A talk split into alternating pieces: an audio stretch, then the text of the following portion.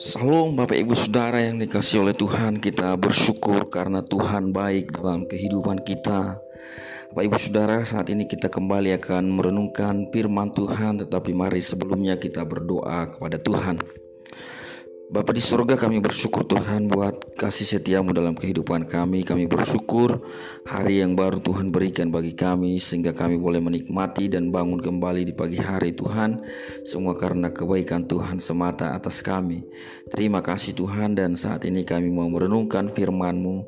Biarlah kiranya Tuhan Engkau Allah berbicara bagi setiap kami Menguatkan kami, memimpin kami kepada jalan dan kehendak-Mu ya Tuhan Terima kasih Bapa di surga dalam nama Yesus Kristus kami berdoa dan sambut firman Tuhan. Haleluya. Amin.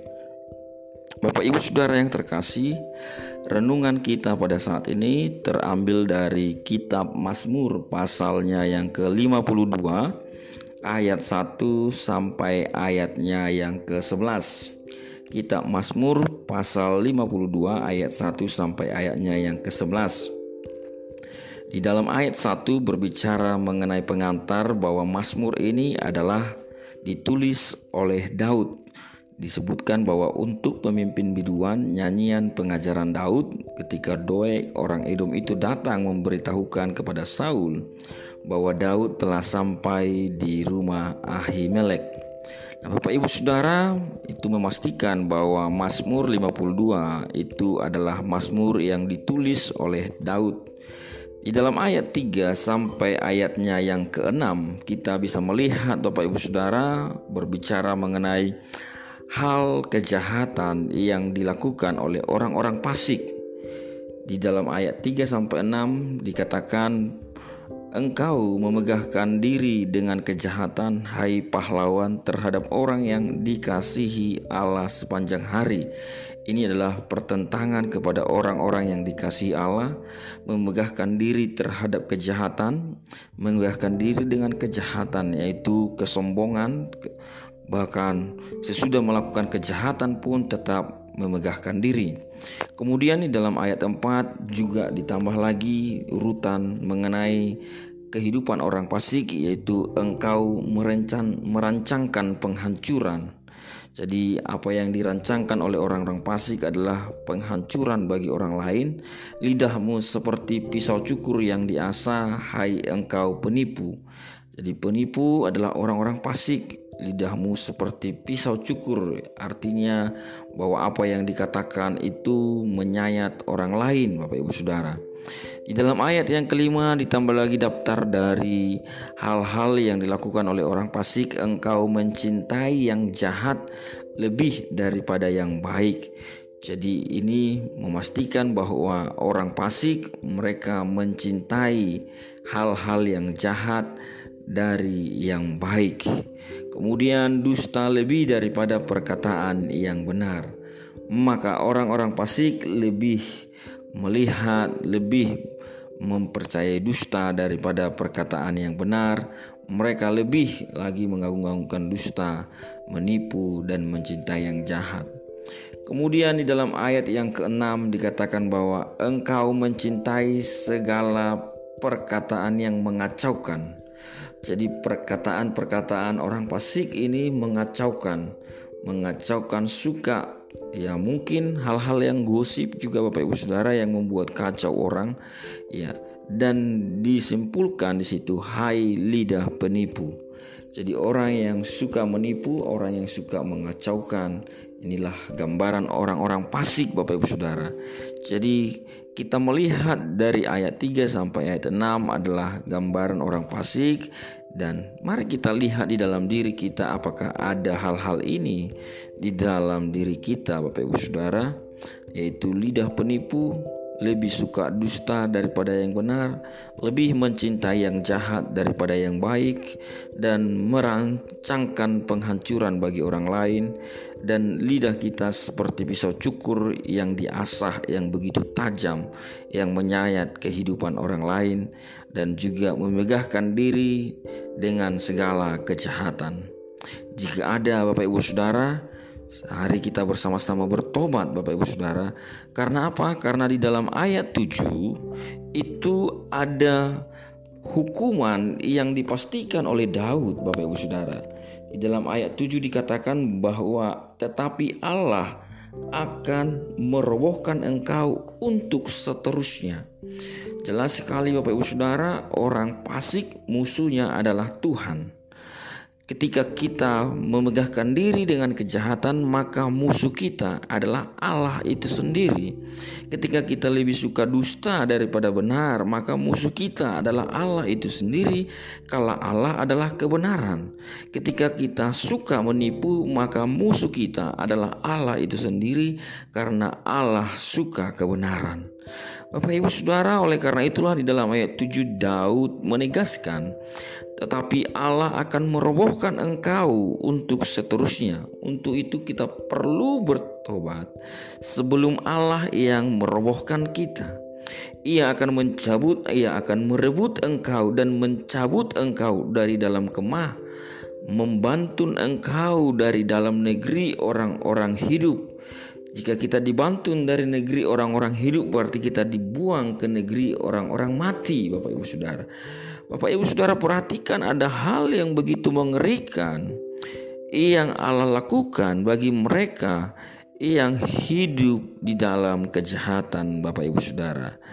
Sehingga demikian demikian Bapak Ibu Saudara di dalam ayat 7 ini ada terjadi penghakiman dari Allah. Kemudian di dalam ayat 8 dan ayat 9 itu berbicara mengenai orang-orang benar yang menjadi saksi yang menjadi saksi akan perbuatan Allah terhadap orang-orang fasik. Dalam ayat 8 dikatakan maka orang-orang benar akan melihatnya dan menjadi takut dan mereka akan menertawakannya. Perhatikan Bapak Ibu Saudara, perbuatan Allah itu ketika orang benar melihatnya maka mereka menjadi takut dan mereka menertawakannya menjadi takut kepada Allah Kemudian di dalam ayat 9 dikatakan lihatlah orang itu yang tidak menjadikan Allah tempat pengungsiannya yang percaya akan kekayaannya yang melimpah dan berlindung pada tindakan penghancurannya.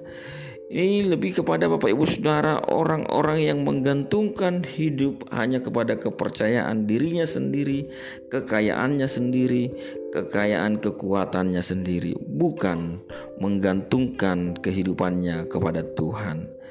Itulah orang-orang yang fasik Bapak Ibu Saudara. Nah Bapak Ibu Saudara dalam ayat 10 dan 11 dilanjutkan Bapak Ibu Saudara tetapi aku ini seperti pohon zaitun yang menghijau di dalam rumah Allah. Aku percaya akan kasih setia Allah. Jika yang ayat 3 sampai ayat 6 tadi berbicara mengenai keadaan orang fasik, kemudian di dalam ayat 7 itu berbicara mengenai penghukuman Allah bagi orang fasik, dan kemudian di dalam ayat 8 sampai ayat 9 adalah orang-orang benar yang menjadi saksi akan perbuatan Allah tersebut. Kemudian di dalam ayat 10 sampai 11 itu berbicara mengenai kesaksian Daud bahwa dia adalah orang yang percaya akan kasih setia Allah dan ketika ia percaya akan kasih setia Allah, ia seperti pohon zaitun yang menghijau. Kemudian dalam ayat 11 dikatakan aku hendak bersyukur kepadamu selama-lamanya sebab engkaulah yang bertindak karena namamu baik. Aku hendak memasyurkan di depan orang-orang yang kau kasihi. Bapak Ibu Saudara perhatikan di dalam ayat 11 Daud bersyukur kepada Tuhan selama-lamanya karena Tuhanlah yang bertindak Tuhanlah yang bertindak dan membela namanya sendiri. Makanya dikatakan sebab aku hendak bersyukur kepadamu selama-lamanya sebab engkaulah yang bertindak karena namamu baik. Bapak Ibu Saudara Allah yang membela namanya sendiri Dia bertindak Ketika ada orang-orang pasik Ada kejahatan yang diagung-agungkan Maka Allah yang adalah kebaikan itu akan bermusuhan langsung dengan kejahatan itu dan Allah yang akan membelah namanya sendiri Bapak Ibu Saudara. Allah tidak perlu dibela, Allah yang akan bertindak untuk dirinya sendiri. Bapak Ibu Saudara, oleh karena itu Daud melanjutkan, "Aku hendak memasyurkan di depan orang-orang yang kau kasihi." Ini adalah kesaksian Daud di dalam ayat 10 bahwa ia menjadi seperti pohon zaitun yang menghijau di rumah Allah ketika ia percaya akan kasih setia Allah. Kemudian di dalam ayat 11 adalah keputusan Daud, adalah komitmen Daud untuk terus bersyukur kepada Tuhan dan untuk terus mengucap syukur dan memasyurkan nama Tuhan karena Tuhan itu bertindak demi namanya yang baik itu. Terpujilah nama Tuhan Bapak Ibu Saudara. Kiranya kita Bapak Ibu Saudara boleh merenungkan firman ini bahwa kejahatan adalah musuh Allah penipu, lidah yang mengacaukan adalah musuh Allah, Bapak Ibu Saudara. Akan ada perlawanan dari Allah bagi orang-orang jahat, Bapak Ibu Saudara. Tetapi orang-orang benar akan menjadi saksi, dan orang-orang benar akan hidup di dalam rumah Allah, Bapak Ibu Saudara. Oleh karena itu, Bapak Ibu Saudara, jika kita masih hidup di dalam kejahatan, menipu, Bapak Ibu Saudara mari kita bertobat Bapak Ibu Saudara sebelum Allah yang bertindak dan merobohkan kita dan biarlah kiranya kita semua yang mendengarkan firman ini sama seperti kesaksian Daud. Kita percaya akan kasih setia Allah sehingga kita hidup seperti pohon zaitun yang selalu menghijau Bapak Ibu Saudara. Terpujilah nama Tuhan Bapak Ibu. Biarlah kiranya Roh Kudus menerangi hati dan pikiran kita, menjauhkan kita senantiasa dari hal-hal yang jahat, bahkan senantiasa menguduskan hati dan pikiran kita dan perasaan kita untuk senantiasa memikirkan hal-hal yang baik, yang benar, yang sedap didengar, dan yang layak untuk diucapkan. Terima kasih. Biarlah kiranya semua apa yang telah kita dengarkan ini kiranya Tuhan berkati senantiasa kita. Mari kita berdoa Bapak Ibu Saudara. Bapa di surga kami bersyukur Tuhan buat firman-Mu. Biarlah kiranya Tuhan rohmu yang hidup itu Tuhan Menerangi hati dan pikiran kami setiap kami yang mendengarkan renungan ini Tuhan. Dan biarlah rohmu yang akan memimpin kami mengubahkan hidup kami Tuhan. Terpujilah namamu Tuhan. Kami bersyukur. Dalam nama Yesus Kristus kami berdoa. Haleluya. Amin